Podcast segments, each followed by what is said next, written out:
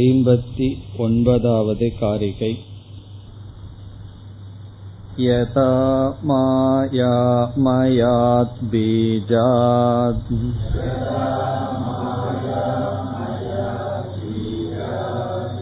ஜாயதே தன்மயோங்குரஹ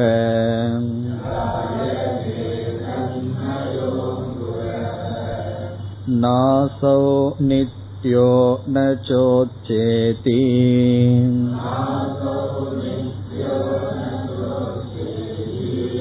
தத்வத் தர்மேஷு யோஜனம்.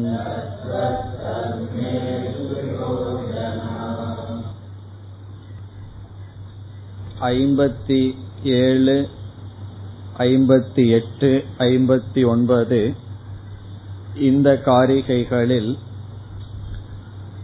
சம்வ்ருத்யா ஜாயதே சர்வம் என்று சொல்லப்பட்டது. சம்வ்ருத்தியினால் அனைத்தும் தோன்றியுள்ளது. சம்வ்ருத்தி என்பதற்கு நாம் இரண்டு பொருள் பார்த்தோம். ஒன்று அவித்யா, இனி ஒன்று அவித்யாஜன்ய விவகாரம். அவித்யினால் அனைத்தும் தோன்றியுள்ளது என்றால் என்ன? அறியாமையினால் அனைத்தும் இருப்பது போல் தெரிந்து கொண்டு இருக்கின்றது. இரண்டாவதாக நாம் பார்த்த பொருள் சம்வ்ருத்தி என்றால் விவகாரம். விவகாரத்தினால்தான் அனைத்து தோற்றங்களும் இருக்கின்றது. என்ன விவகாரம் என்றால் பிரமாண பிரமேய விவகாரம். இது பிரமேயம், இது பிரமாணம் என்று பிரமாதாவானவன் பிரமாணத்தை பயன்படுத்தும் பொழுது எவ்வளவோ பொருள்கள் தோன்றியிருப்பது போல் தெரிந்து கொண்டு இருக்கின்றது. பிறகு எந்த ஒரு பொருளினுடைய இருப்பும் அதனோடு அதிக தொடர்பு கொள்ளும் பொழுது நமக்கு தோன்றுகிறது. ஒரு பொருளை முதலில் பார்க்கும் பொழுது அதனுடைய இருப்பு நமக்கு அவ்வளவு தூரம் மனதில் பதியாது. அந்த பொருளோடு அதிக தொடர்பு கொள்ள கொள்ள அந்த விவகாரமே அந்த பொருளினுடைய இருப்பை நம்முடைய மனதிற்குள் நிலைநாட்டிவிடும். இங்கு சங்கரர் குறிப்பாக விவகாரத்தை எடுத்துக்கொண்டார் என்று நாம் பார்த்தோம்.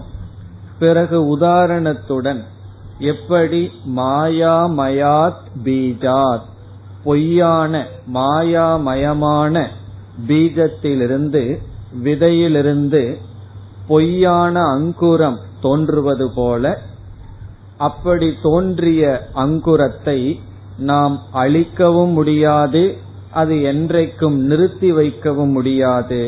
அசௌ ந நித்யக நச உச்சேதி, அது நித்தியமுமல்ல அனித்தியமும் அல்ல. தத்வது தர்மேஷு யோஜனா, அதுபோல் அனைத்து பதார்த்தங்களுக்குள்ளும் சேர்த்திக் கொள்ள வேண்டும். அதாவது பொய்யான பீஜத்திலிருந்து பொய்யாக கிளைகள் அல்லது மரம் தோன்றியிருப்பது போன்று அனைத்தும் பொய்யாக தோன்றியுள்ளது. பொய்யாக தோன்றியுள்ள இவைகளிடத்தில் நித்தியம் அனித்தியம் இரண்டும் சம்பவிக்காது. தோன்றிக் கொண்டிருக்கின்ற பதார்த்தம் நித்தியம் என்றும் சொல்ல முடியாது, அழியும் அனித்தியம் என்றும் சொல்ல முடியாது என்று இந்த கருத்தை இந்த காரிகையுடன் முடித்தார். இனி அடுத்த காரிகையில் கௌடபாதர் வேறு கருத்தை கூற வருகின்றார். அறுபதாவது காரிகை. நாஜேஷு சர்வதர்மேஷு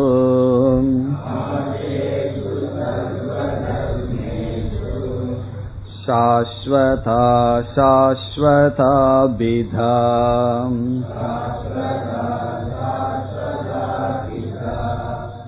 யத்ர வர்ணா ந வர்த்தந்தே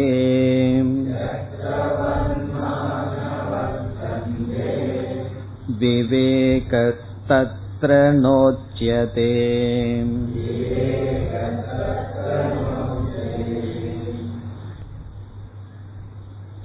அறுபதாவது காரிகையிலிருந்து எழுபதாவது காரிகை வரை, அறுபதிலிருந்து எழுபது வரை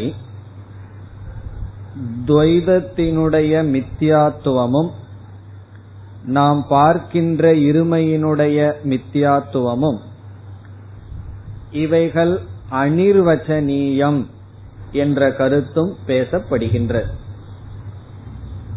அனிர்வச்சனீயம், அனிர்வச்சனீயம் என்றால் வாயால் விளக்க முடியாது. துவைத பிரபஞ்சத்தை நம்மால் வாக்கால் விளக்க முடியாது, லட்சணம் கொடுக்க முடியாது. இறுதியில் கௌடபாதர் சொல்ல போகின்றார் லட்சண சூன்யம். லட்சண சூன்யம் என்றால் இப்படித்தான் என்று இலக்கணம் வகுத்து கொடுக்க முடியாதபடி இருக்கின்றது என்ற அனிர்வச்சனீயத்துவம் என்ற கருத்தும், மீண்டும் துவைதம் இல்லை, இருப்பது அத்வைதம் ஒன்றுதான் என்ற கருத்தை நிலைநாட்டுகின்றார். இந்த இரண்டும் நமக்கு புதிதான கருத்து அல்ல. இருப்பினும் கௌடபாதர் மீண்டும் மீண்டும் இந்த கருத்தை கூறிக்கொண்டே வருகின்றார்.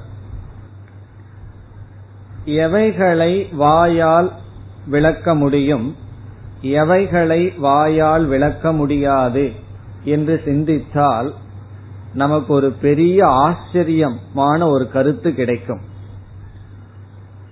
பரபிரம்மத்தை எடுத்துக்கொள்வோம். அந்த பரபிரம்மத்தை நம்மால் வாக்கால் விளக்க முடியாது. சொற்களால் பிரம்மத்தை நேரடியாக விளக்க முடியாது. பிறகு எதற்காக நாங்கள் வகுப்பில் அமர்ந்து கொண்டிருக்கின்றோம், நீங்கள் பேசிக் கொண்டிருக்கின்றீர்கள் என்றால், அனைத்து சொற்களும் அந்த பிரம்மத்தை விளக்க முடியாது என்று சொல்வதற்கும், பிறகு சில சமயங்களில் லட்சணையாக சொற்கள் பயன்படுமே தவிர நேரடியாக பிரம்மத்தை எந்த சொல்லும் விளக்காது. காரணம் என்ன என்றால், லட்சணத்தினுடைய லட்சணம் என்னவென்றால் அசாதாரணோ தர்மக லட்சணம். லட்சணம் என்றால் என்ன? ஒரு பொருளுக்கு இதுதான் தன்மை என்று டெபனிஷன் கொடுப்பது, லட்சணம் செய்வது. அந்த லட்சணத்துக்கு லட்சணம் என்ன என்றால் அசாதாரணோ தர்மக லட்சணம். இதனுடைய பொருள் என்ன என்றால், ஒரு பொருளுக்கு நாம் இலக்கணம் கொடுத்து லட்சணம் செய்ய வேண்டும் என்றால் அந்த பொருளிடம் இருக்கின்ற தர்மம் வேறு எந்த பொருளிடமும் இல்லாமல் அதற்கு மட்டும் என்ன ஒரு தன்மை இருக்கின்றதோ அந்த தன்மையின் துணை கொண்டுதான் அந்த பொருளுக்கு இலக்கணம் கொடுக்க முடியும். உதாரணமாக, மாட்டுக்கு என்ன லட்சணம், பசுவினுடைய லட்சணம் என்ன என்று கேட்டால், நாம் ஒரு கால் நான்கு கால்களை உடையது பசுக்கள் என்றால் என்னாகிவிடும்? ஆடு, எருமை இவைகளுக்கு நான்கு கால் இருக்கின்றது. இப்ப நான்கு கால்கள் இருக்கின்ற பிராணி பசு என்றால் இந்த நான்கு கால்கள் என்பது சாதாரண தர்மம். சாதாரண தர்மம் என்றால் பசுவுக்கும் பசுவு அல்லாத சில பிராணிகளிடம் இருக்கின்ற பொதுவான தர்மம். பிறகு எந்த ஒரு தர்மமானது பசுவிடம் மட்டும் இருக்கின்றதோ அது அசாதாரண தர்மக. அந்த லட்சணத்தை கூறினால் வேறு குணம் வேறு எந்த பிராணியிடம் அந்த குணமானது இருக்காது, அந்த லட்சணம் செல்லாது, வேறு எங்கும் செல்லாமல் பசுவுக்கு மட்டும் செல்லும். அதனால்தான் கூறுவார்கள் ஸ்நாஸ்நாதிமான் கௌகு. ஸ்நாஸ்னா என்றால் பசுவுக்கு மட்டும் கழுத்துல தொங்கிட்டு இருக்கிறது ஒன்று, அதெல்லாம் மற்றதுக்கு இருக்காது, எருமைக்கோ அல்லது எருதுக்கோ இருக்காது. பசுவுக்கு மட்டும் கழுத்துல ஒரு சத மாதிரி தொங்கிட்டு இருக்கும், ஸ்நாஸ்னா என்று அதை சொல்வது. அது எதற்கு இருக்கின்றதோ அது பசு என்றால் அதை லட்சணம் என்று ஏற்றுக் கொள்கின்றோம். அப்படி தன்னிடம் ஒரு தர்மம் இருக்க வேண்டும், அந்த தர்மம் மற்றவர்களிடம் இருக்கக்கூடாது. அப்படி ஒரு தர்மம் இருந்தால்தான் லட்சணமானது அந்த தர்மத்தை சொல்லி அந்த பொருளை நமக்கு காட்டி கொடுக்கும். இது லட்சணத்தினுடைய லட்சணம். லட்சணத்துக்கே பல லட்சணங்கள் இருக்கு. நம்ம ஒரே ஒரு லட்சணத்தை இங்கு பார்க்கின்றோம், அசாதாரண தர்மக. அசாதாரண தர்மக என்றால் ஸ்பெசிபிக் குவாலிட்டி, அதற்கு மட்டும் இருக்கின்ற குணம். அதை நாம் பயன்படுத்தி அந்த குணத்தின் வாயிலாக ஒரு பொருளை விளக்கலாம். இது லட்சணத்தினுடைய லட்சணம். இப்பொழுது பிரம்மத்துக்கு லட்சணம் கொடுக்க முடியுமா என்றால் கொடுக்க முடியாது. காரணம், அது நிர்தர்மகம், நிர்குணம். பிரம்மத்துக்கு குணம் கிடையாது, எந்த தர்மமும் கிடையாது. இது பிரம்மத்தினுடைய தர்மம் என்று சொல்ல முடியாது. ஆகவே பிரம்மத்துக்கு அசாதாரண தர்மம் கிடையாது. காரணம் நிர்குணத்வாத் நிர்தர்மகத்வாத். பிறகு சத்தியம், ஞானம், அனந்தம் என்பதெல்லாம் சொரூப லட்சணம் என்று கூறுகிறீர்களே என்றால், ஒரு கோணத்தில் சொரூப லட்சணம், இனி ஒரு கோணத்தில் சாஸ்திரம் என்ன சொல்லும், சத் என்பது பிரம்ம அசத் அல்ல என்பதை போதிக்கிறது. ஏன்னா நம்ம மனசுல அசத்துங்கிற புத்தி இருக்கு. ஞானம் என்ற சொல், நாம அச்சேதனமான பொருள்களை எல்லாம் பார்த்திருக்கோம், பிரம்மன் ஜடம் அல்ல என்பதை குறிக்கிறது. காரணம், பிரம்மன் எதையும் அறிந்து கொண்டு இருப்பதில்லை, அது அறிவு என்று சொல்வதற்கு. பிறகு வரையறுக்கப்பட்ட எத்தனையோ பொருள்களை பார்த்துள்ளோம். அனந்தம் என்ற சொல் எதனாலும் வரையறுக்கப்படவில்லை என்றுதான் சொல்லி உள்ளது. பிறகு எதுதான் பிரம்மன்? ஏதோ வாச்சோ நிவர்த்தந்தே. உபனிஷத் என்ன சொல்லும்? வாக்கும் மனதும் திரும்பி வந்து விடுகின்றது. இவ்விதம் சொரூப லட்சணத்தையும் கூட நாம் எப்படி பொருள் சொல்கின்றோம்? இறுதியில் பிரம்மத்தினுடைய தர்மம் அல்ல, பிரம்மத்துக்கு அல்லாததை நாம் நீக்கிவிட்டோம். பிறகு பிரம்ம ஸ்வயம் ஜோதிகி ஸ்வயம் பிரகாசம். ஒரு பிரமாணம் வந்துதான் பிரம்மத்துக்கு லட்சணம் சொல்லி பிரம்மத்தை நிலைநாட்டணுங்கிறது கிடையாது. ஆகவே எந்த சொற்களும் பிரம்மத்தை நேரடியாக சொல்ல முடியாது. காரணம், பிரம்ம நிர்தர்மகம். இப்ப நம்ம இடத்துல இருக்கிறது என்ன? பிரம்ம. அந்த பிரம்மத்தை விளக்குவதற்கு எந்த சொற்களும் பயன்படாது. இனி அடுத்தது நம்மிடம் இருக்கின்ற தத்துவம் என்னவென்றால் அசத், சூன்யம், ஒண்ணுமே இல்லாதது. ஒண்ணுமே இல்லாதத வாயால விளக்க முடியுமா என்றால், அங்கதான் இல்லையே எதுவுமே, அதை எப்படி போய் விளக்குவது? ஆகவே சூன்யத்தையும் நாம் வாயால் விளக்க முடியாது, விளக்க வேண்டிய அவசியம் இல்லை. இல்லாதத பத்தி பேசுங்கன்னா என்ன பேசுவது? இருக்கிறத பத்தியாவது ஏதாவது பேசிட்டு இருக்கலாம், இல்லாதத பத்தி ஒன்னும் பேச முடியாது. ஆகவே சொற்கள் இருக்கின்ற பிரம்மத்தையும் காட்டாது, விளக்காது, இல்லாத அசத்தையும் விளக்காது. சரி, சொற்கள் தோன்றிக் கொண்டிருக்கின்ற இந்த உலகத்தை விளக்குமா என்றால், அதையும் நம்ம என்ன சொல்றோம், சொற்கள் வந்து மித்தியா பதார்த்தத்தையும் விளக்காது. இப்ப மித்தியா பதார்த்தமும் அனிர்வச்சனீயம், அசத்தும் அனிர்வச்சனீயம், பூர்ண ரூபமான பிரம்மனும் அனிர்வச்சனீயம். இதுல இருந்து என்ன தெரியுது? நாம பேசிட்டு இருக்கிறது அனைத்தும் வேஸ்ட் அப்படின்னு தெரியும். காரணம் என்ன? நம்ம என்ன பேசினாலும் அது பிரம்மத்தை குறிக்க போறதில்லை, அசத்தையும் குறிக்க போறதில்லை, இந்த மித்யா பிரபஞ்சத்தையும் விளக்க போறதில்லை. பிறகு பேசிக் கொண்டிருக்கின்றோமேனா அதுதான் மித்யா. ஆகவே சற்று யோசித்து பார்த்தால் எல்லாமே அனிர்வச்சனீயமா தான் இருக்கு. பிரம்மனும் அனிர்வச்சனீயம், அசத்தும் அனிர்வச்சனீயம், மித்யா ஜெகத்தும் துவைதமும் அனிர்வச்சனீயம். ஆனா நம்ம வச்சனம் பண்ணிட்டே இருக்கிறமே. தாயுமானவர் சொல்லுவார், உடலெல்லாம் நாக்காக மாற்றி நான் பேசிக் கொண்டிருக்கின்றேன், என் உடலே நாக்கா இருக்கான் அப்படின்னு. என்ன, எல்லா நேரமும் என்னுடைய உடல்ல செயல்படுற ஒரே ஒரு இந்திரிய நாக்கு தான். இப்படி நான் உளறிக் கொண்டிருக்கின்றேன், என்னைக்கு மௌனமாவனோ அப்படின்னு சொல்லி ஏங்கி பாடுறார். என்னுடைய அர்த்தம் என்னன்னா, நம்ம பேசிக்கொண்டே இருக்கின்றோம், அந்த பேச்சு பிரம்மத்தையும் விளக்கல, அசத்தையும் விளக்கல, மித்யா பிரபஞ்சத்தையும் விளக்கவில்லை. இந்த கருத்தை தான் இங்கு சொல்ல போகின்றார். பிறகு வர்ணம் எதைத்தான் சொல்லிக் கொண்டிருக்கின்றதுன்னா, நாம் அத்தியாசமாக ஏற்றி வைத்த இந்த பிரபஞ்சத்தை அது விளக்குகின்றது என்று நாம் நினைத்து கொண்டிருக்கின்றோம், விளக்கி கொண்டிருக்கின்றோம். ஆகவே உண்மையில் சொற்கள் எதையும் விளக்காது, எதையும் விளக்க முடியாது. அந்த சொற்களே மித்யாவாக இருக்கின்றது. இங்க என்ன சொல்ல போகின்றார்?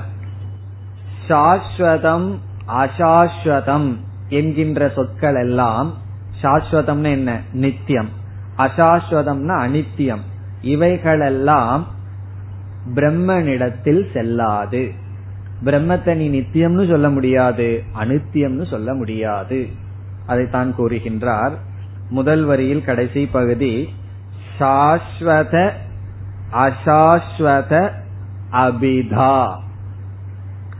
அபிதா என்றால் சொல்லுதல், அபிதா என்றால் சொல்லுதல், அபிதானம் லட்சணம் கொடுத்தல்.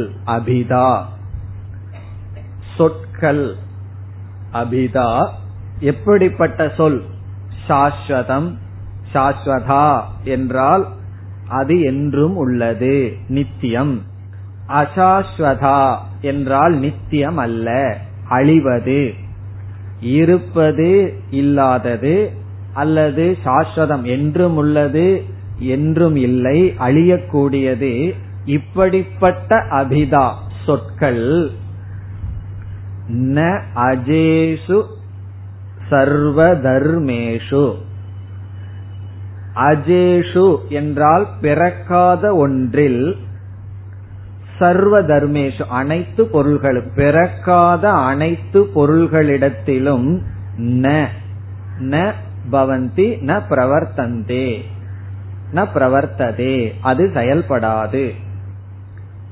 சாஸ்வதம் அசாஸ்வதம் என்ற சொல் சொற்கள் எல்லாம் பிறவாத எல்லா தர்மங்களுக்குள்ளும் எல்லா வஸ்துக்களுக்குள்ளும் செயல்படாது. பிறவாத சர்வ தர்மேஷு, இந்த இடத்துல பிறவாத அனைத்து தர்மங்களிலும், தர்மம் என்றால் பொருள், தத்துவம் என்று பொருள். இப்ப சர்வ தத்துவேஷு அனைத்து தத்துவங்களிடத்திலும், எப்படிப்பட்ட தத்துவம்? பிறக்காத அனைத்து தத்துவங்களிடத்திலும், பிறப்புக்கே வராத அனைத்து தத்துவங்களிடத்திலும் நிலையாக இருக்கிறது, நிலையற்றது என்ற சொற்கள் செயல்படாது, பிரவர்த்திக்காது. இதற்கு ரெண்டு பொருள் இருக்கின்றது பிறக்காத அனைத்து தத்துவம் என்பதற்கு.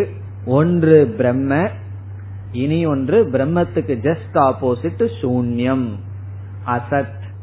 இப்ப சர்வ தர்மேஷு அஜேசுங்கிறத பிரம்மணி என்று பொருள் கொள்ள வேண்டும். பிரம்மனிடத்தில் நித்தியம் அனித்தியம் என்ற சொற்கள் செயல்படாது. இவ்வளவு நாளா பிரம்மத்தை நித்தியம் அப்படின்னு சொல்லிக் கொண்டிருந்தீர்களேனா, கேட்டுக்கொண்டிருந்தீர்கள், அதனால சொல்லிக் கொண்டிருந்தோம்.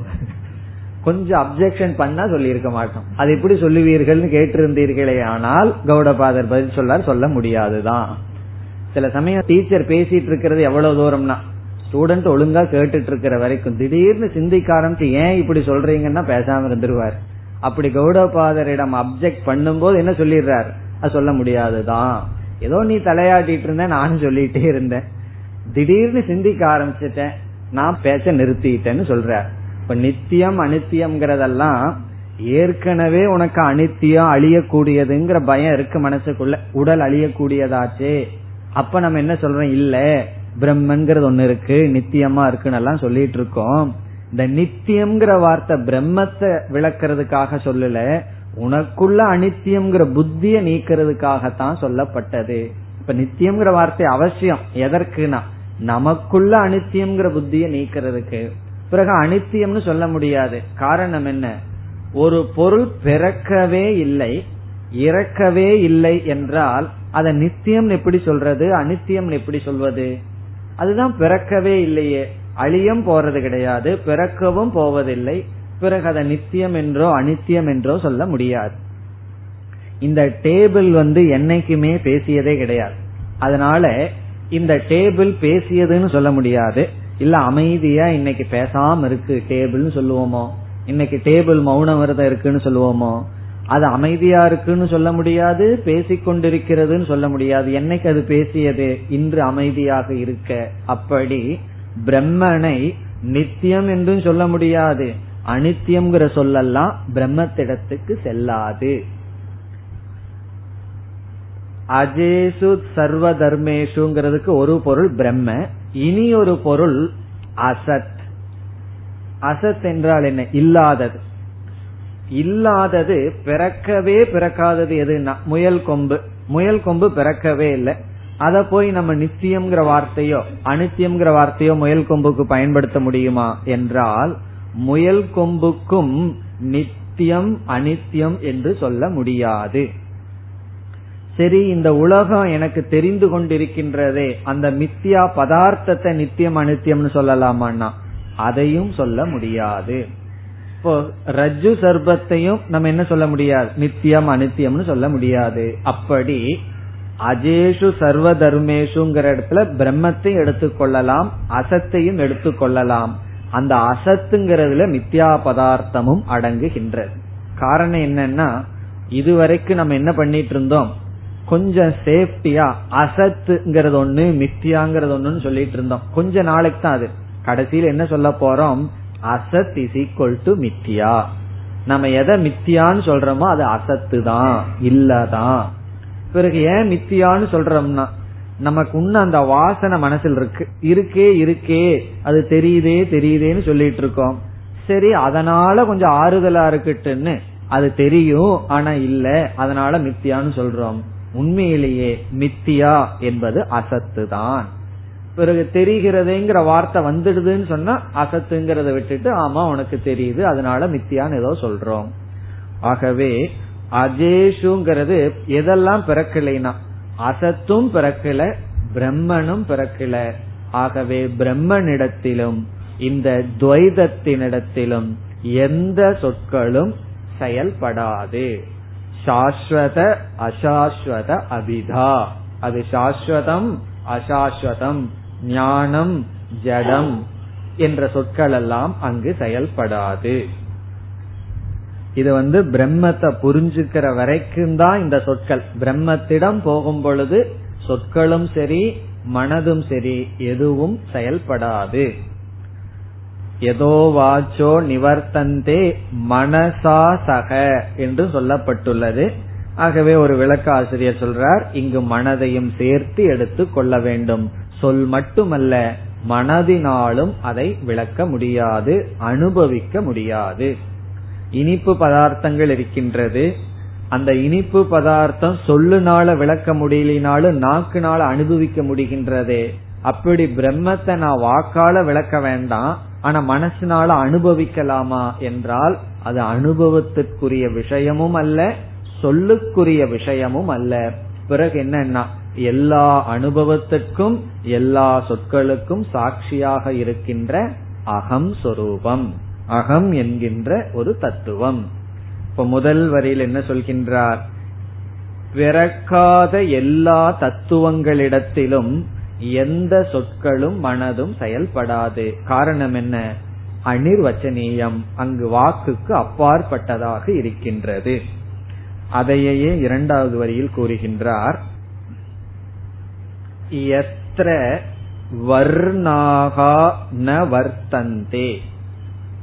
யத்ர எந்த இடத்தில், வர்ணாஹா எழுத்துக்கள், வர்ணாஹா என்றால் எழுத்துக்கள், இந்த இடத்துல சொற்கள், ந வர்த்தந்தே செயல்படாதோ. எந்த இடத்தில் எழுத்துக்கள் செயல்படாதோ, எழுத்துக்கள் பயனற்று போகின்றதோ, சொற்கள் பயனற்று போகின்றதோ, தத்ர அந்த இடத்தில் விவேகக. விவேகக என்றால் பிரித்து கூறுதல், பாகுபடுத்துதல். இந்த இடத்துல விவேகம் என்றால் பாகுபடுத்துதல், வேறுபடுத்துதல், பிரித்தல். ந உச்சியதே நடைபெறாது, சம்பவிக்காது, விவேகத்தை கூற முடியாது. ந உச்சியதே என்றால் அந்த விவேகம் அங்கு இல்லை. விவேகம் இல்லைன்னு கௌடபாதர் சொல்றார். இந்த இடத்துல விவேகம் இல்லைங்கிறதுக்கு என்ன பொருள், பாகுபடுத்தி கூறுதல் அங்கு நடைபெறாது.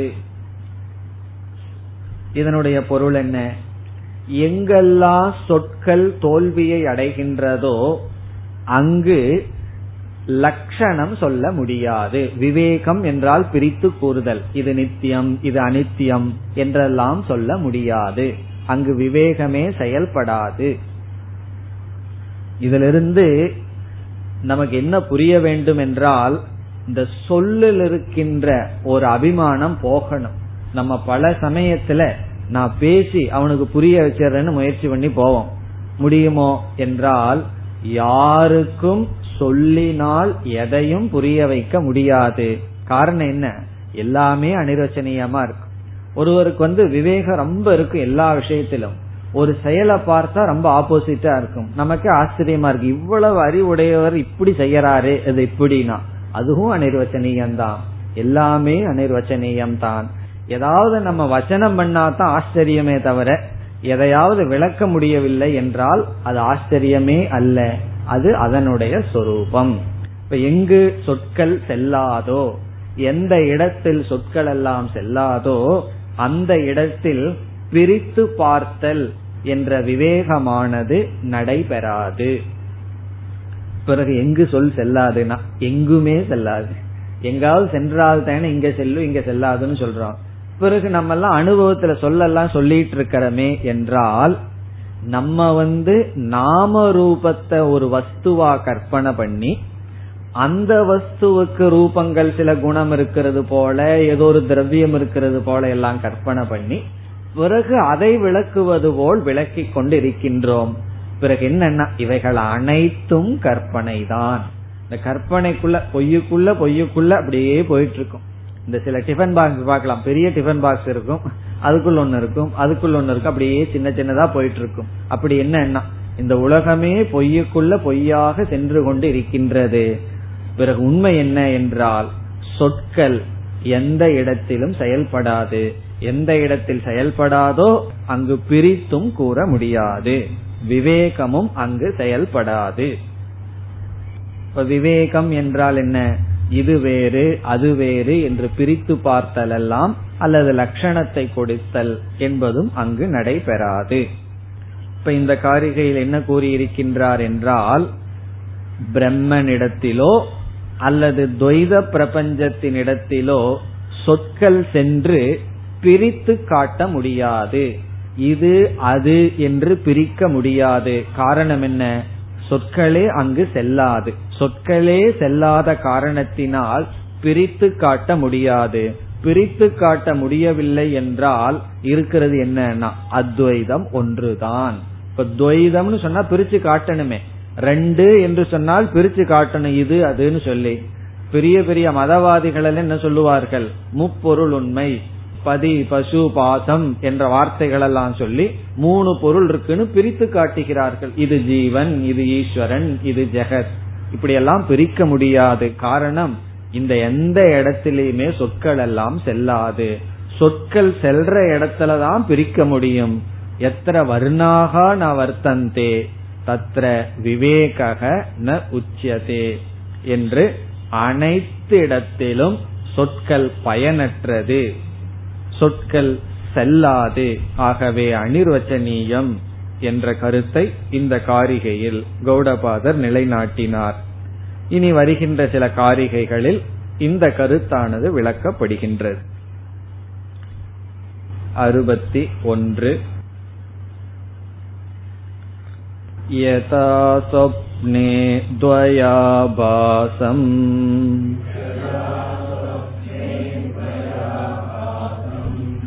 சித்தம் சலதி மாயயா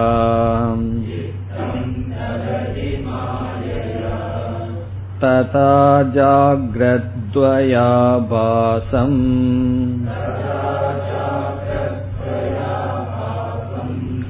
சித்தம் சலதி மாயயா.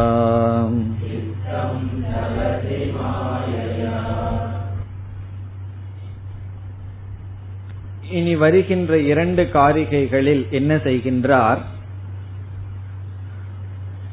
எப்படி அனைத்து பதார்த்தங்களும் பிரம்மமாகவே இருக்கின்றது என்பதற்கு உதாரணம் கொடுக்கின்றார்.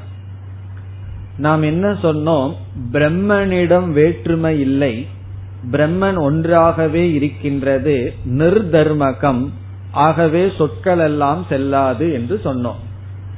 பிரம்மன் வந்து பலவாக இல்லை, அத்வைதமாக இருப்பதனால், இரண்டற்று இருப்பதனால் சொற்கள் செல்லாது என்று சொன்னோம். பிறகு நமக்கு அனுபவத்தில் என்ன தோன்றுகிறது? பிரம்மன் ஒன்றாக இல்லையே, பலவாக காட்சியளித்துக் கொண்டிருக்கின்றதே, பிறகு பிரம்மனிடமிருந்து இவைகளெல்லாம் தோன்றியது என்றும் சாஸ்திரம் சொல்லி இருக்கின்றதே. ஆகவே இந்த வேற்றுமைகள் தெரிந்து கொண்டிருக்கும் பொழுது சொற்கள் சென்று வேற்றுமைகளை தெளிவுபடுத்தலாம் அல்லவா என்ற சந்தேகம் வரும் பொழுது உதாரணத்துடன் இங்கு இங்கு முன்னாடி இங்க தெரியுறது அனைத்து சூன்யத்தை போல மித்தியானார். இங்கு என்ன சொல்றார்? இங்கு தெரியுறது அனைத்தும் பிரம்மன்தான் என்று சொல்கின்றார். எப்படி பிரம்மன் என்றால், இப்பொழுது பத்து பதார்த்தங்கள் இருக்கின்றது. அந்த பத்து பதார்த்தங்களுக்கு அதிஷ்டானமாக இருக்கின்ற ஒரு பொருளை எடுத்துக்கொண்டால் அங்க எத்தனை பொருள்கள் இருக்கின்றது என்றால் ஒரே பொருள் தான் இருக்கு. அந்த பத்து பொருள்களிடம் இருக்கின்ற சத் இருத்தலை நீக்கிவிட்டால் அங்கு என்ன இருக்கின்றது? அங்கு ஒரே பொருள். நாம ரூபமே பதார்த்தம் என்று நினைத்தால் அங்கு பத்து பொருள்கள் இருக்கிறது. களிமண்ணினால் பத்து பானை செய்யப்பட்டால் நாமரூபத்துல திருஷ்டி இருக்கும் போது பத்து பதார்த்தங்கள், களிமண்ணுக்கு திருஷ்டி வந்துவிட்டால் அங்கு எவ்வளவு பதார்த்தம்? ஒரே ஒரு பதார்த்தம். அதனாலதான் விதவிதமான நகைகளை நம்ம விற்பதற்கு கொண்டு சென்றால் அவனுக்கு வந்து அவனுடைய திருஷ்டியில ஒரே ஒரு பதார்த்தம் தான். அதனாலதான் எல்லாம் சேர்ந்து எடை போடுவான். அவனுக்கு என்னன்னா தங்கம்ங்கிற ஒரே பதார்த்தம் தான் இருக்கு, என்னென்ன டிசைன் இருக்கிறதுங்கிறது அது நமக்கு தான் தெரிகிறது. அதே போல இந்த ஜெகத் அனைத்தும் பிரம்மத்திடம் ஏற்றி வைக்கப்பட்டுள்ளது. அது எப்படி என்றால் உதாரணம் சொல்லப்படுகின்றது. அதற்கு மாற்ற முடியாத நம்மிடம் இருக்கின்ற ஒரே ஒரு உதாரணம் கனவுதான். கனவில் பல பொருள்களை நாம் பார்க்கின்றோம். அனைத்து பொருள்களும் தைஜசனாகவே இருக்கின்றான். தைஜசனே கனவுல என்னென்னலாம் பார்க்கப்படுகிறதோ அனைத்துமாக இருக்கின்றான். இந்த மாயையினால் தான் வேறு, பதார்த்தங்கள் வேறு என்று காட்டப்பட்டது எப்படியோ அப்படியே ஜாகிரத அவஸ்தையிலும் சமஷ்டி மனதான ஈஸ்வரனிடமிருந்து இவைகள் தோன்றி உள்ளது. சொப்பனத்துல வெஷ்டி மனம், நம்முடைய மனம் சமஷ்டி பிரபஞ்சமாக காட்சி அளிக்கிறது. ஜாகிரத் பிரபஞ்சத்தில் சமஷ்டி மனம் இந்த வெஷ்டி உலகமாக நமக்கு காட்சி அளித்து கொண்டிருக்கின்றது.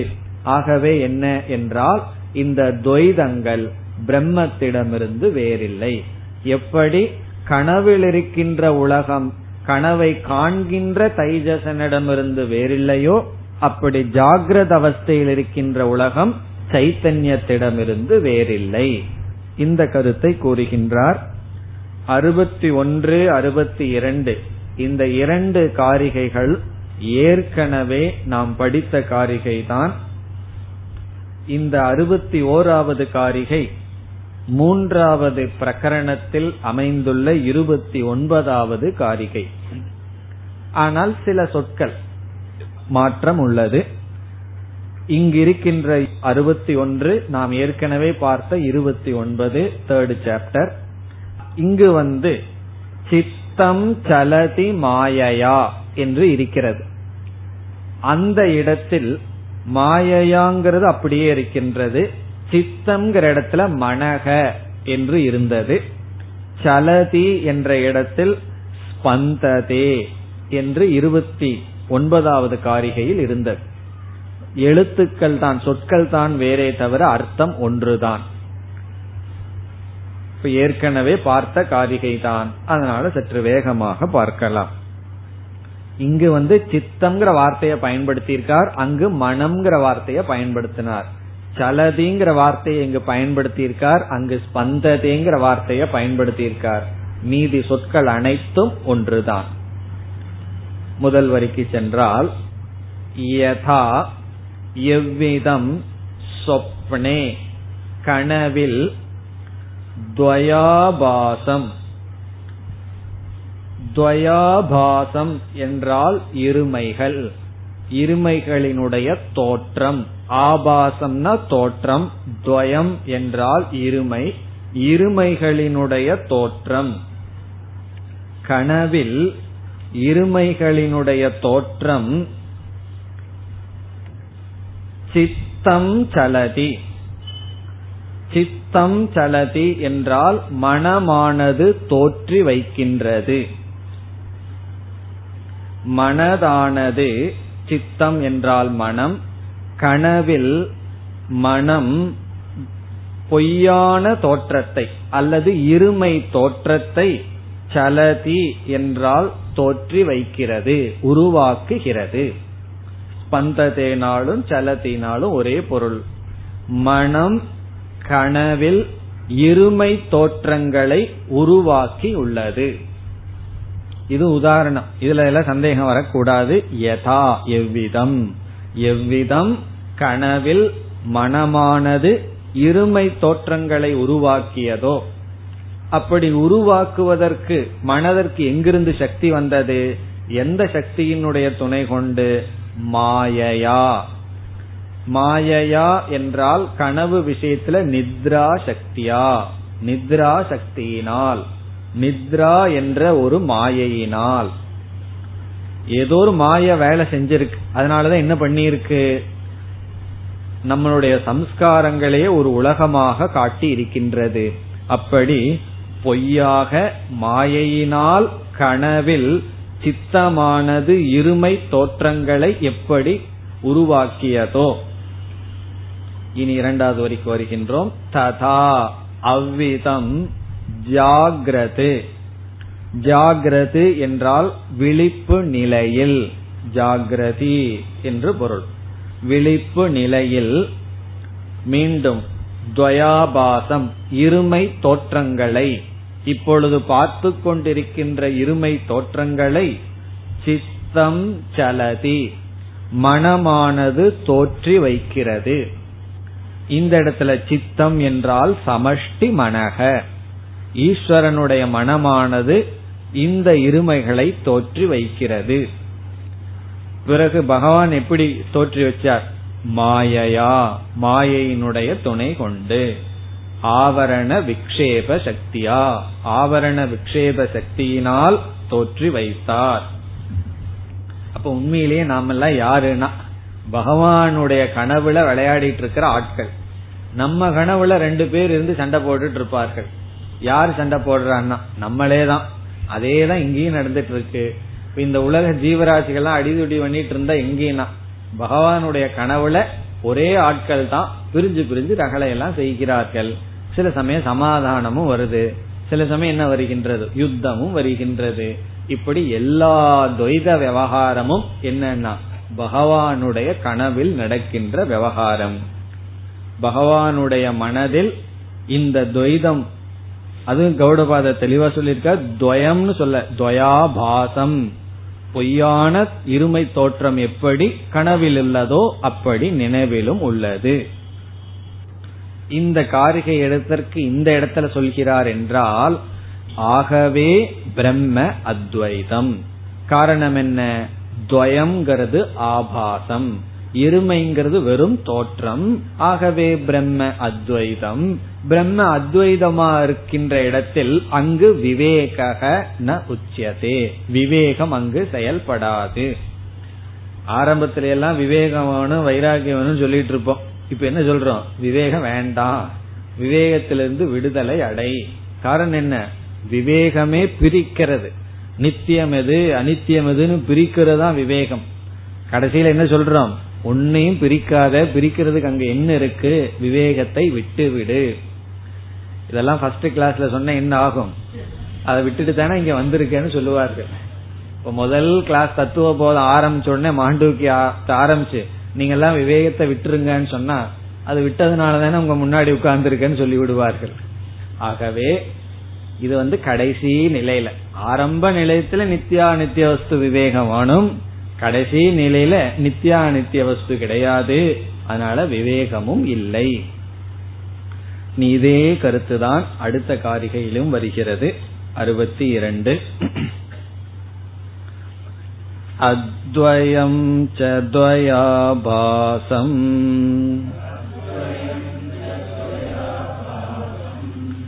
சித்தம் ஸ்வப்னேன சம்சயஹ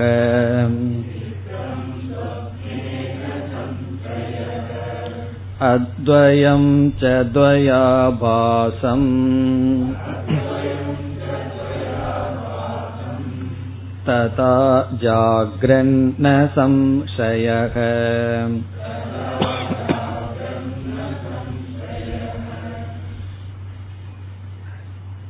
இந்த காரிகையும் நாம் ஏற்கனவே பார்த்ததுதான். மூன்றாவது அத்தியாயத்தில் இருக்கின்ற முப்பதாவது காரிகை, அதை அப்படியே கௌடபாதர் இங்கு குறிப்பிடுகின்றார்.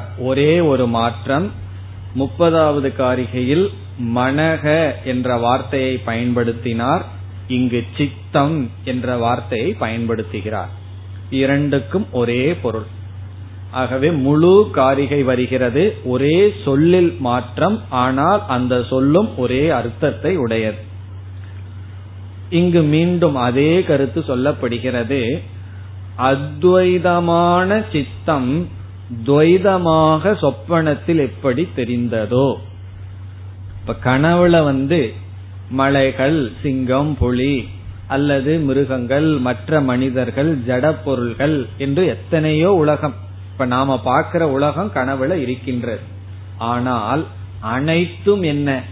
மிருகம், பறவைகள், மனிதன், ஜடம், நீர் என்ற பேதமெல்லாம் இருக்கான்னா கிடையாது.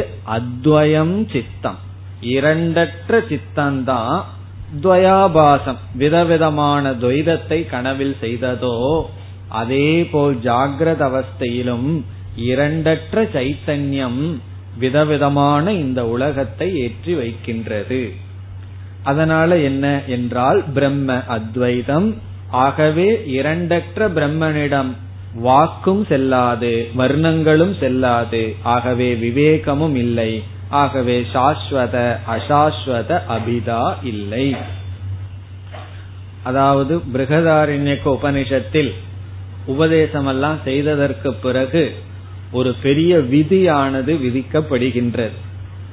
என்ன விதி என்றால், எப்பொழுது ஆரம்பத்துல கிடையாது, கடைசியில ஒரு விதி. சிரவண மனனமெல்லாம் முடிச்சு நிதித்தியாசன காலத்துக்கு வந்த சமயத்துல சாதகனை பார்த்து உபனிஷத் ஒரு விதி விதிக்கின்றது. நிதித்தியாசனம் பண்றவனிடம் என்ன விதி? நானுத்யாயாத் பகூன் சப்தான், அதிகமான சப்தங்களை நீ காதில் போட்டு கொள்ளாதே. ந அனுத்யாயாத் பகூன் சப்தான், சப்தான சாஸ்திரம், அதிகமான சாஸ்திரங்களை படிக்காத, என்ன இனிமேல் படிக்காதன்னு உபநிஷத்தை சொல்லுது. காரணம் என்ன? வாச்சோ விக்லாபனம், அது வெறும் வாக் ஜாலந்தான், வெறும் மந்திர ஜாலந்தான் சப்தங்கள் எல்லாம். காரணம் என்ன? நீ அர்த்தத்தை பிடிக்கிற வரைக்கும் தான் சப்தம், அர்த்தத்தை பிடிச்சதுக்கு அப்புறம் சப்தத்தை விட்டு விடு. எந்த சாஸ்திரம் வந்து ஸ்ரோத்தவ்யோ மந்தவ்யோ நிதித்தியாசிதவ்யக ஸ்ரோத்தவ்யக அப்படின்னு சொல்லுச்சோ அதே சாஸ்திரம் ந ஸ்ரோத்தவ்யம் சொல்லு, அதிகமான சப்தத்துக்குள்ளேயே உழன்று கொண்டு இருக்காதே என்ற எச்சரிக்கை விடுகிறது. இந்த எச்சரிக்கை வேணும். காரணம், நாம ஒரு சாதனையை எடுத்துக்கவே மாட்டோம், எடுத்துக்காத வரைக்கும் அந்த சாதனை மேல நமக்கு வந்து வெறுப்பு இருக்கும். இப்ப உதாரணம் எடுத்துக்கோமே, ஒருவர் சமஸ்கிருதம் படிக்க வேண்டாம்னு ரொம்ப நிச்சயமா இருப்பார். அது எதுக்கு அதெல்லாம் படிச்சுட்டு, அது படிக்காம மோட்சம் கிடைக்காதா, அப்படி ஒரு இதில் இருப்பார். திடீர்னு ஒரு ஆர்வம் வந்துடும், என்ன ஆகும்னா போயிட்டே இருப்பாரு சான்ஸ்கிரிட்குள்ளேயே, சாஸ்திரத்துக்குள்ள வரமாட்டார். காரணம் என்ன?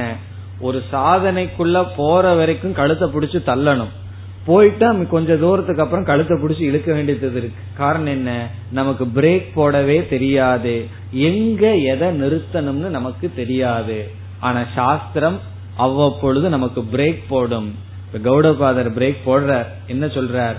சப்தங்கள் எல்லாம் அத்வைதமான பிரம்மத்தினிடம் போகாது, அதனால என்ன, சப்தத்தை அளவா வச்சுக்கோ அப்படின்னு சொல்லி உபனிஷத் நமக்கு அட்வைஸ் பண்ணுது. கௌடபாதர் இந்த பத்து காரிகையில எதை நமக்கு வலியுறுத்துகிறார்னா, லக்ஷண சூன்யம் துவைதம், லக்ஷண சூன்யம் பிரம்ம, அதற்காக இங்கு கோட் பண்ற. ஏன்னா ஒரு விளக்காசிரியர் இதுக்கு எழுதுறார், இந்த காரிகைகளை இந்த இடத்துல எதற்கு கௌடபாதர் மீண்டும் சொல்லணும்? அங்கு வந்து அத்வைதத்துக்காக சொன்னார், அதே ரெண்டு காரிகையில இங்க இவர் கோட் பண்ண வேண்டிய அவசியம் என்ன? அதற்கு அவர் பதில் சொல்றார், சப்தமெல்லாம் பிரவர்த்திக்காது இந்த அத்வைதமான பிரம்மனிடம் என்பதை நிலைநாட்ட அதே காரிகைகள் இங்கு சொல்லப்படுகிறது. அதனால காரிகைக்குள்ள வேகமாக செல்லலாம். அத்வயம் சித்தம், அத்வயம்ங்கிற வார்த்தை எடுத்து சித்தத்தோட சேர்த்திக்கணும். அத்வயம் சித்தம், இரண்டற்ற சித்தம். சொப்பனே, கனவில். துவயாபாசம், இருமைகளை தோற்றி வைக்கிறது. தோற்றி வைக்கிறதுங்கிறத சேர்த்திக்கணும். இரண்டற்ற சித்தம் இருமைகளை கனவில் தோற்றி வைக்கிறது. இதுல ஏதாவது சந்தேகம் இருக்கோ? ந சம்சயக, சந்தேகம் இல்லை. கனவுல சந்தேகம் கிடையாது. இப்ப இரண்டற்ற மனம் இருமைகளை எப்படி கனவில் தோற்றி வைக்கிறதோ, இதில் சந்தேகம் எப்படி இல்லையோ, அப்படியே ததா அத்வயம். இந்த இடத்துல மனஹங்கிற வார்த்தையை சேர்த்திக்கணும் அல்லது சித்தம்ங்கிற வார்த்தையை சேர்த்திக்கணும். அத்வயம் சித்தம், இரண்டற்ற பகவானுடைய சித்தம். ஜாகிரது, ஜாகிரத்னா ஜாகிரத அவஸ்தையில்.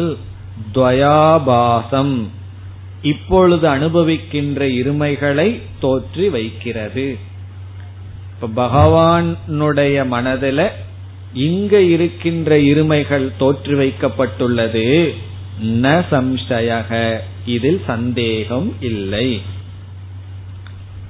ஆகவே என்னன்னா, அஜேஷு சர்வ தர்மேஷு அப்படின்னு அறுபதாவது காரிகையில சொன்னார். அதனுடைய விளக்கம் தான் அறுபத்தி ஒன்னு அறுபத்தி ரெண்டு இந்த இரண்டு காரிகைகள்.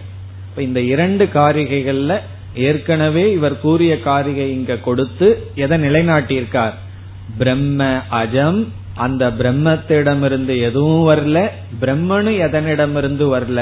அப்படிப்பட்ட இடத்துல சாஸ்வதம் அசாஸ்வதம்ங்கிற வார்த்தை செல்லாது, அங்கு சொற்கள் செல்லாது. ஆகவே அங்கு விவேகமும் கிடையாது. இனி அடுத்த காரிகை அறுபத்தி மூன்று. சொப்னத்ருக் பிரச்சரன் சொப்னே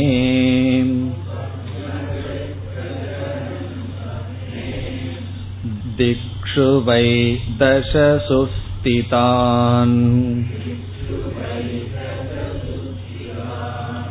அண்டஜான் ஸ்வேதஜான் வாபி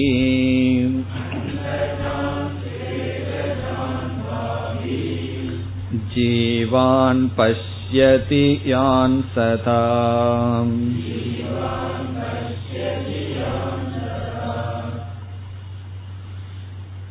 அதே கருத்துதான் துவைத மித்யாத்துவமும் துவைத அல்லது பிரம்ம அனிர்வச்சனீயத்துவமும். இங்கு சொப்பனத்தை உதாரணமாக மீண்டும் எடுத்துக் கொள்கின்றார். படிப்படியாக நமக்கு எப்படி சொப்பனத்தில் உள்ள பதார்த்தங்கள் சைத்தன்யத்திற்கு வேறாக இல்லை என்று காட்டுகிறார். அறுபத்தி மூன்று அறுபத்தி நாலு இந்த இரண்டும் சொப்பனத்தை பற்றி பேசுகின்ற காரிகைகள். பிறகு அடுத்த இரண்டு காரிகைகளில் அப்படியே ஜாகிரத அவஸ்தைக்குள் இந்த கருத்தை எடுத்துக் கொள்ள போகின்றார். மிக அழகாக இங்கு சில படிகளை கௌடபாதர் கூறுகின்றார். ஆழ்ந்து சிந்தித்து சில படிப்படியாக சொல்ல போகின்றார். மூணு படியில் நமக்கு இங்கு மித்யாத்துவத்தை நிலைநாட்ட போகின்றார், அல்லது துவைதத்தினுடைய இல்லாமை அனிர்வச்சனீயத்துவத்தை காட்ட போகின்றார். இப்பொழுது நாம் கனவையை எடுத்துக் கொள்கின்றோம். அந்த மூன்று படியையும் பார்த்துவிட்டு காரிகைக்குள் செல்லலாம். மூணு ஸ்டெப்ல இவர் இங்கு நமக்கு இந்த தத்துவத்தை விளக்குகிறார். கடைசியில விளக்க போறது என்னன்னா, வெறும் சைத்தன்யம் மட்டும் இருக்குங்கிறத மூணு படியா காட்ட போகிறார். முதல் படி என்னவென்றால், சொப்பனத்தில் பதார்த்தங்கள் இருக்கின்றது என்பதை அவர் ஏற்றுக்கொள்கிறார். சொப்பனத்தில் திருஷ்யங்கள் உள்ளன, பதார்த்தங்கள்ங்கிற வார்த்தையை விட்டுட்டு திருஷ்யம்ங்கிற வார்த்தையை எடுத்துக்கொள்வோம். சொப்பன திருஷ்யங்கள், சொப்பனத்துல திருஷ்யம் இருக்கின்றது. திருஷ்யம்னா என்ன? பார்க்கப்படுவது. இப்ப கனவுல எத்தனையோ திருஷ்யங்கள் வருகிறது. திருஷ்யம்னா என்ன? எதெல்லாம் கனவுல பார்க்கிறோமோ அந்த ஆப்ஜெக்ட், அந்த பதார்த்தங்களை திருஷ்யம்னு சொல்றோம். இதை என்ன சொல்கின்றார்? சொப்பன திருச்சித்த திருஷ்யங்கள் அப்படின்னு சொல்ல போற. சொப்பன திருக் என்றால் சொப்பனத்தை பார்ப்பவன். சொப்பன திருக் சித்தம் என்றால் சொப்பனத்தை பார்ப்பவனுடைய மனம். சொப்பன திருக் சித்த திருஷ்யம் என்றால் சொப்பனத்தை பார்ப்பவனுடைய மனதினால் பார்க்கப்படுகின்ற பொருள்கள். இப்ப எவ்வளவு பெரிய வார்த்தை, சொப்பன திருக் சித்த திருஷ்யாகா, அத சொல்ல போற. இப்ப சொப்பன திருக்குங்கிறது ஃபர்ஸ்ட் சொப்பனத்தை பார்க்கின்ற சைத்தன்ய சொரூபம். சொப்பன திருக் சித்தம் என்றால் நம்ம மெமரி எல்லாம் சம்ஸ்காரங்களுடன் கூடியது. அந்த சித்தம் என்ன செய்கின்றது? சொப்பனத்திலேயும் மனசு இருக்கு. அந்த மனது என்ன செய்கின்றது? பதார்த்தங்களை எல்லாம் பார்க்கின்றது. இப்ப என்ன சொல்கின்றார்? சொப்பனத்தில் பதார்த்தங்கள் பார்க்கப்படுகின்றது, விதவிதமான பொருள்கள் பார்க்கப்படுகின்றது. அந்த திருஷ்யங்கள் விசாரம் செய்து பார்த்தால் சொப்பன திருக் சொப்பனத்தை பார்க்கின்றவனுடைய சித்தத்திலிருந்து வேறாக இல்லை. சொப்பனத்தை பார்க்கின்றவனுடைய சித்தத்திலிருந்து திருஷ்யங்கள் வேறாக இல்லை. எப்படின்னா, சொப்பனத்தை பார்க்கின்ற ஒரு சைத்தன்யம் இருக்கு, அறிவு சொரூபம் இருக்கு, அதை இப்ப நம்ம விட்டுருவோம். பிறகு சொப்பனத்துல நமக்கு மனசு இருக்கு, அந்த மனது சித்தம் இருக்கின்றது. அந்த சித்தம் பல பொருள்களை பார்த்து கொண்டு இருக்கின்றது. இப்ப என்ன சொல்றார்? அந்த பொருள்கள் சித்தத்திலிருந்து வேறாக இல்லை. இப்ப ஃபர்ஸ்ட் ஸ்டெப்ல திருஷ்யங்கள், செகண்ட் ஸ்டெப்ல திருஷ்யம் வந்து சித்தத்திற்குள் ஒடுங்குகின்றது. அங்க என்ன இருக்குன்னா வெறும் சித்தம்தான் இருக்கு, திருஷ்யம் இல்லை. இத நம்ம ஜாகிரத அவஸ்தையிலேயே வேறொரு உதாரணத்துல நல்லா புரிய வைக்க முடியும். எப்படி என்றால், இப்ப இந்த ரூம்ல வந்து முப்பது பானை இருக்குன்னு வச்சுக்குவோமே. முப்பது பானை இருக்கு, எல்லா பானையும் களிமண்ணினால் ஆனது. முதல் படியில் என்ன சொல்றோம்? முப்பது திருஷ்யங்கள், முப்பது திருஷ்யம், முப்பது ஆப்ஜெக்ட்ஸ் சொல்றோம். பிறகு ரெண்டாவது என்ன சொல்லுவோம்? உண்மையிலேயே ஒரே ஆப்ஜெக்ட் தான். பிறகு என்னன்னா முப்பது தாட்ஸ், முப்பது விருத்திகள் தான் இங்க இருக்கு. அங்க எத்தனை ஆப்ஜெக்ட் இருக்குன்னா ஒரே ஒரு களிமண்ங்கிற ஆப்ஜெக்ட் தான் இருக்கு.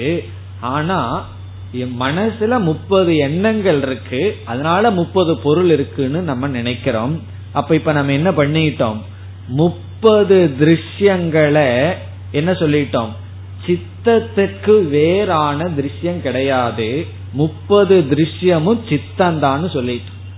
சித்தந்தான் அங்க இருக்கு, களிமண்ணை இப்ப விட்டுருங்க உதாரணத்துக்கு தான். இப்ப என்ன இருக்குன்னா அனைத்து திருஷ்யங்களும் சித்தமாக மட்டும் இருக்கின்றது.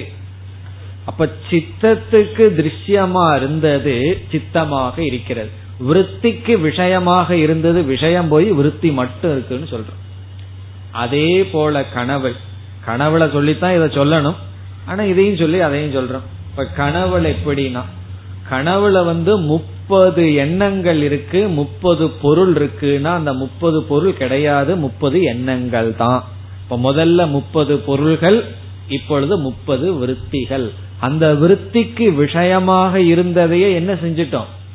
ஒரு காலத்துல விருத்திக்கு விஷயம்னு நினைச்சிட்டு இருந்தோம், பிறகு விசாரம் பண்ணி விஷயம் கிடையாது விருத்தி தான் சொன்னோம். இது எக்ஸாம்பிள், ஒரு படி. தேர்ட் ஸ்டேஜ்ல இருந்து செகண்ட் ஸ்டேஜுக்கு வந்தாச்சு. பிறகு அடுத்தபடி என்ன செய்ய போறார்? சித்தத்துக்கு விஷயமாக இருந்தது சித்தந்தான் அப்படின்னு நீ முடிவு செய்தால் சைத்தன்யத்துக்கு விஷயமாக இருக்கின்ற சித்தமும் சைத்தன்யத்திடமிருந்து வேறில்லை. இதத்தான் நம்ம புரிஞ்சுக்கணும். சித்தத்துக்கு விஷயமா இருந்தது விஷயம் இல்லங்க, வெறும் சித்தம்தான் இருக்குன்னு நீ முடிவு செய்தாயல்லவா, அதே போல சைத்தன்யத்துக்கு சித்தம் விஷயமா இருக்கு. ஆகவே என்னன்னா சித்தம்ங்கிறது ஒண்ணு இல்ல, சைத்தன்யம் மட்டும் இருக்கு. அப்ப எப்படி செய்ய போற, சொப்பன திருக் ஒரு தத்துவம், சொப்பன திருக் சித்தம் இரண்டாவது தத்துவம், சொப்பன திருக் சித்த திருஷ்யம் மூன்றாவது தத்துவம். சொப்பன திருக் சித்த திருஷ்யம் சொப்பனத்துல பார்க்கிற பொருள்கள், அத முதல் படியில் என்ன செய்கிறார், சொப்பனத்தில் சொப்பனத்தை பார்ப்பவனுடைய மனதினால் பார்க்கப்படுகின்ற பொருள்கள் சொப்பனத்தை பார்ப்பவனுடைய மனதுதான், மனதிலிருந்து வேறாக இல்லை. சரி, பிறகு சொப்பனத்தை பார்ப்பவனுடைய மனதினால் பார்க்கப்படுகின்ற பொருளை நீக்கி மனசுதான் சொன்னது போல சொப்பனத்தை பார்ப்பவனால் பார்க்கப்படுகின்ற சித்தம் சொப்பனத்தை பார்ப்பவனை தவிர வேறாக இல்லை. அப்ப என்ன இருக்குன்னா சொப்பன திருக் மட்டும் இருக்கின்றது. நம்ம சொல்லிட்டு போனா சொப்பனம் வந்துடும். என்ன சொல்றோம் இப்ப சுருக்கமா, திருஷ்யம் கிடையாது, சித்தம் கிடையாது, திருக்கு தான் இருக்கின்றது. அதான் சாரம். மேலும் அடுத்த வகுப்பில் தொடரலாம். ஓம் பூர்ணமத பூர்ணமிதம் பூர்ணாத் பூர்ணமுதச்யதே பூர்ணஸ்ய பூர்ணமாதாய பூர்ணமேவாவசிஷ்யதே. ஓம் சாந்தி சாந்தி சாந்தி.